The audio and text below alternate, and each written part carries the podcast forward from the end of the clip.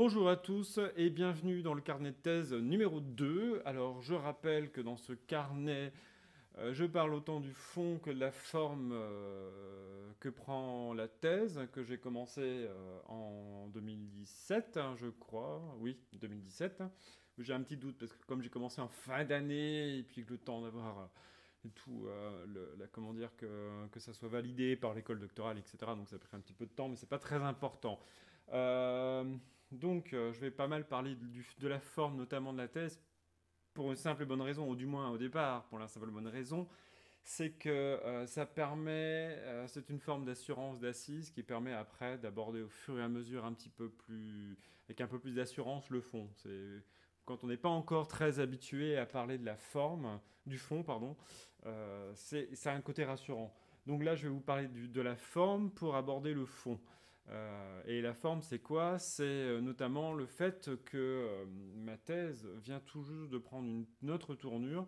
J'ai pas mal erré parce que bon, il y, a des conditions aussi d'écriture de la thèse qui font que c'est pas forcément facile toujours à gérer et que ça a été au niveau timing assez compliqué. Mais enfin, je suis loin d'être le seul dans ce cas-là. D'ailleurs, c'est vraiment, c'est quasiment le propre d'une thèse. C'est le truc qu'on a, le, le, genre de chantier immense qu'on n'a jamais le temps de faire. Mais enfin, bref. Toujours est-il que ma thèse, qui a pas mal erré pendant quelques temps, vient de prendre une tournure assez extraordinaire, notamment grâce à cet ouvrage. Euh, voilà, pas bien éclairé. C'est pas très très grave, vous le trouverez assez facilement. Euh, c'est l'ouvrage d'Anne Boissière qui, qui, est sorti très récemment sur Théodore Adorno qui s'appelle La pensée musicale de Théodore Adorno, sous-titré L'épique et le temps. Euh, pourquoi c'est un livre important? Parce que, euh, en fait, je vous rappelle que je parle dans, euh, dans ma thèse de la pensée musicale d'Adorno. Enfin, ça, c'est le thème très général, c'est-à-dire de la pensée musicale dans le Docteur Faustus de, de, Thomas Mann, à partir des œuvres réelles et des œuvres, des œuvres fictives. sauf que ça reste évidemment beaucoup, beaucoup trop vaste. c'est beaucoup, beaucoup trop vaste, et évidemment, il faut recentrer un petit peu tout ça. Là, il y a quelques mois, j'avais rencontré mon directeur de thèse qui m'avait euh, recadré un petit peu sur le euh, sur un ouvrage, euh, sur un ouvrage, sur la description d'une œuvre qui est de qui est l'opus 111 de Beethoven. je crois que j'en ai parlé la semaine dernière et ça a permis d'enclencher un certain nombre de, de choses parce que jusqu'à présent j'ai vraiment beaucoup lu, j'ai lu beaucoup de choses, que ce soit sur Thomas Mann, euh, ses romans, bien sûr, pas mal de ses nouvelles, surtout ses nouvelles d'ailleurs. De toute façon, les gros romans ne sont pas si nombreux que ça.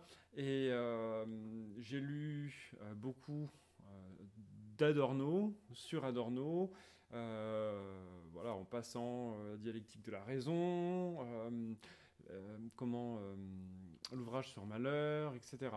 Euh, là, j'ai la biographie euh, d'Adorno par Stéphane Müller-Dom qui m'attend, qui, paraît-il, est, vraiment très très bien. Euh, mais c'est pareil, c'est un gros, un gros ouvrage. Je ne vais pas vous le montrer parce qu'il est caché derrière, derrière le, réflexe, derrière le 6D2 qui me, qui me filme.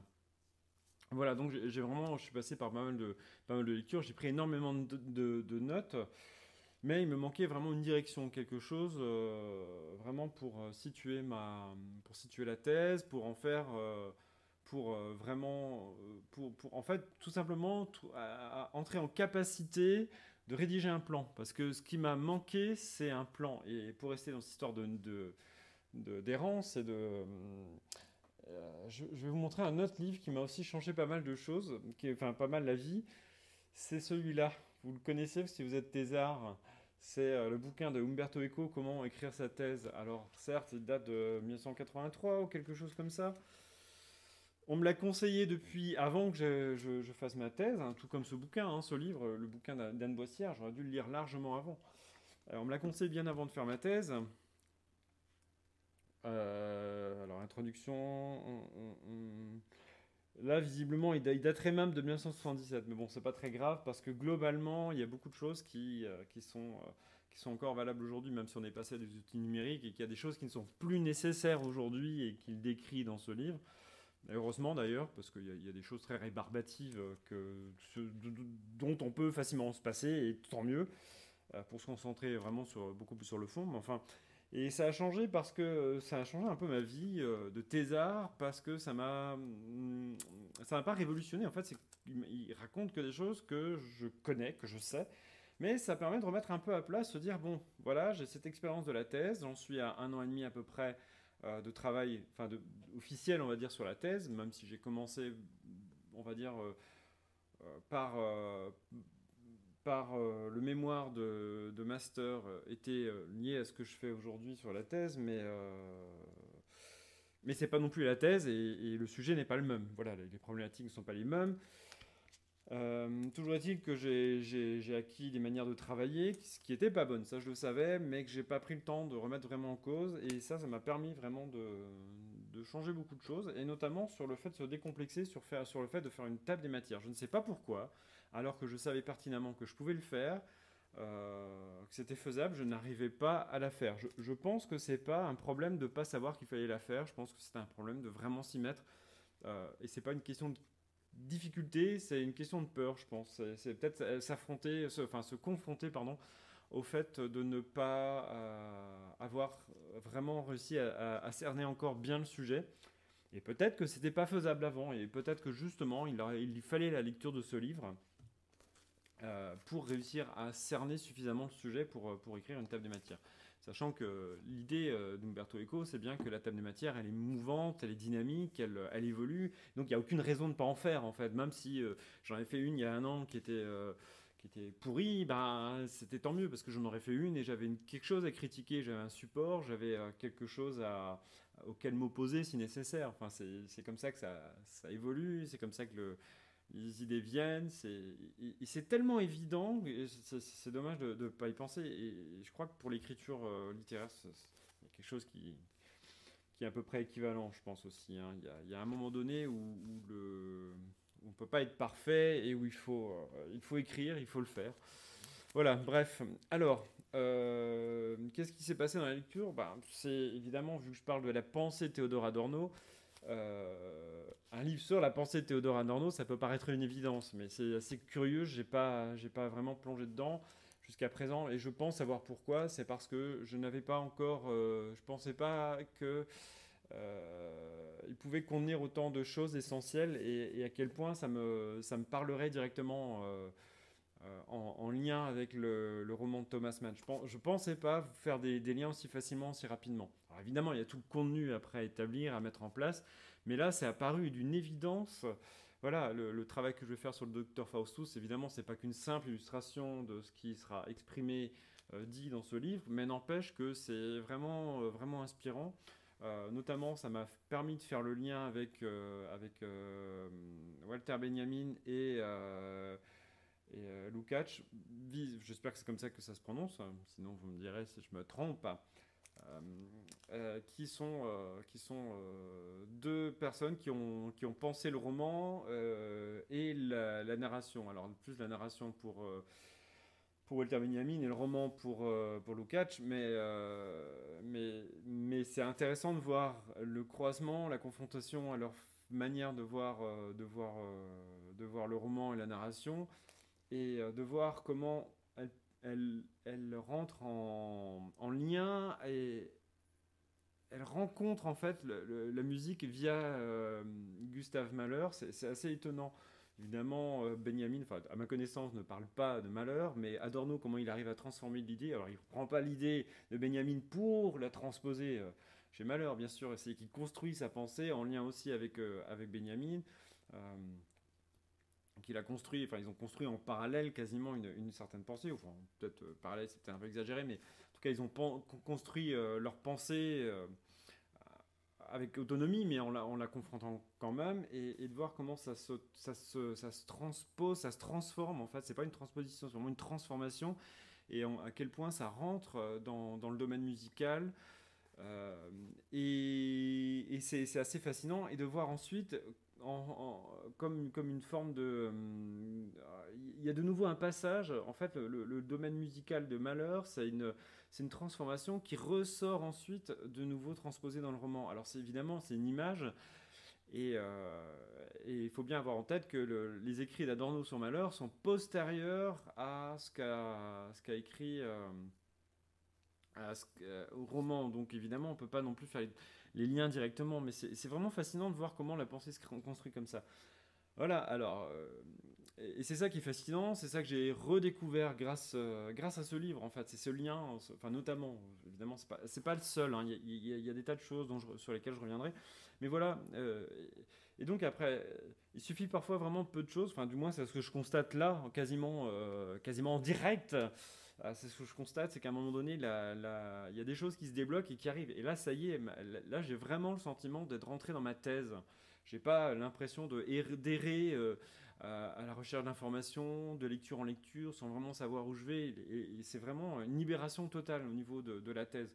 Là, par exemple, je vais avoir un, mois euh, où je vais pas pouvoir travailler sur la thèse, parce que, enfin, si je vais pouvoir travailler dessus, mais assez difficilement, tout simplement parce que, bon, je, ne vais pas euh, rentrer, euh, rentrer dans le détail, mais c'est des questions professionnelles qui font que, que voilà, niveau timing, ça va être, ça va être très, très, très limite. Mais pour le coup, comme j'ai ma direction, comme je sais que je vais avoir le mois de juillet qui arrive après, mois d'août, c'est pas un souci. C'est-à-dire que jusqu'à présent, je suis pas mal culpabilisé quand je pouvais pas travailler sur ma thèse. Je pense qu'on est pour beaucoup, euh, beaucoup de thésards, on est confronté à la même chose. Quand on peut pas travailler dessus, on culpabilise, et quand on peut travailler dessus, on procrastine. Mais là, c'est bon, la, solution elle est là, j'ai ma direction, je sais où je vais, et ça, c'est vraiment essentiel. Et du coup, le fait de savoir que je ne pourrais pas, ou très peu, alors évidemment je pourrais quand même travailler dessus euh, un petit peu, euh, voilà, tous les jours quand même, parce que j'ai des ouvrages à lire, parce que j'ai des choses à approfondir. Là, je viens justement pour pouvoir lire les, textes de Benjamin qui sont liés aux réflexions d'Adorno sur, les questions de narration, d'épique et tout ça.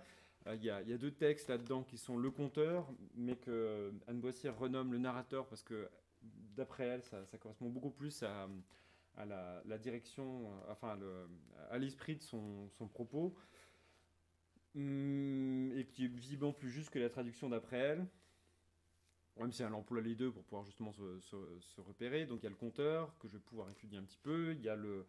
Euh, comment dire euh, sur quelques poèmes baudelairiens aussi dont, dont il parle qui bon qui rentre un petit peu en, résonance avec, euh, avec le propos d'Adorno et d'Anne Boissière surtout. Donc voilà. Et ben mine de rien, c'est vachement important tout ça. Il y a un moment où ça décolle, où ça repart, et ça c'est vraiment top. Voilà, et c'est super encourageant. Donc euh, je pense avoir fini pour, euh, pour aujourd'hui, parce qu'après sinon je vais rentrer sur le fond. Enfin, il y, y, aura des tas de choses à dire, mais c'est pas, pas ça que je voulais dire du tout aujourd'hui. Mais voilà, et, et, pour conclure, je dirais simplement que ce qui est très rigolo, c'est que j'ai commencé cette vidéo en parlant du, de la forme, disant que ça allait amener sur le fond. Bah, mine de rien, c'est exactement ce qui se passe actuellement. C'est exactement ce qui se passe dans la thèse aussi. J'ai accumulé pas mal de choses et, et, grâce à voilà, cette, toute cette forme, tout ce qui s'est mis en place, là, ça, ça on peut rentrer dans le détail. Là, du point de vue de mon discours, face à vous, c'était assez intéressant aussi parce que j'ai parlé de, la forme, des conditions, et puis je peux commencer à aborder tranquillement le fond. Donc voilà ce qui est intéressant. Je suis désolé pour les petits bruits. Je voulu m'installer sur notre chaise. La dernière fois, j'étais sur un ballon qui a remue, donc ça fait ça. Et là, je suis sur une chaise qui fait ça. Donc c'est pas, pas beaucoup mieux. On s'en fiche en fait, c'est pas très important. Si ça vous intéresse, si ça vous plaît, si ça vous intéresse de m'entendre parler de la thèse, si, ça vous, si vous êtes thésard et que vous voulez savoir euh, si vous êtes les seuls à vivre votre drame de thésard et euh, vous, pour vous rendre compte que vous n'êtes pas tout seul, bah, abonnez-vous à la chaîne. Je vais continuer à causer régulièrement là-dessus parce que c'est des vidéos sans montage ou très peu, enfin juste couper un peu au début à la fin, et puis voilà, puis poster, et puis... Euh, euh, de l'impro sur le sujet, les préoccupations du moment. Et puis voilà, donc abonnez-vous à la chaîne pour suivre ça, mettez la petite cloche comme ça, vous aurez un mail à chaque fois qu'il y aura une nouvelle vidéo. Alors il n'y a pas que ça sur la chaîne, hein. il y a de la vidéo écriture, littérature et tout ça. Je vais reprendre euh, très bientôt, mais c'est pas le sujet, donc je m'étends pas. Donc abonnez-vous, abonnez-vous et abonnez-vous, et puis suivez aussi... Euh, vous pouvez aussi suivre sur mon, sur mon carnet de thèse euh, sur hypothèse, mais comme pour l'instant je ne mets pas d'écrit, je ne fais que poster ces vidéos. Donc euh, ça, si vous êtes abonné ici, c'est très bien et ça suffit. Voilà, je vous dis à très bientôt, j'espère à la semaine prochaine. Et voilà, amusez-vous et, et, lisez, écrivez, et tout et tout. Allez, ciao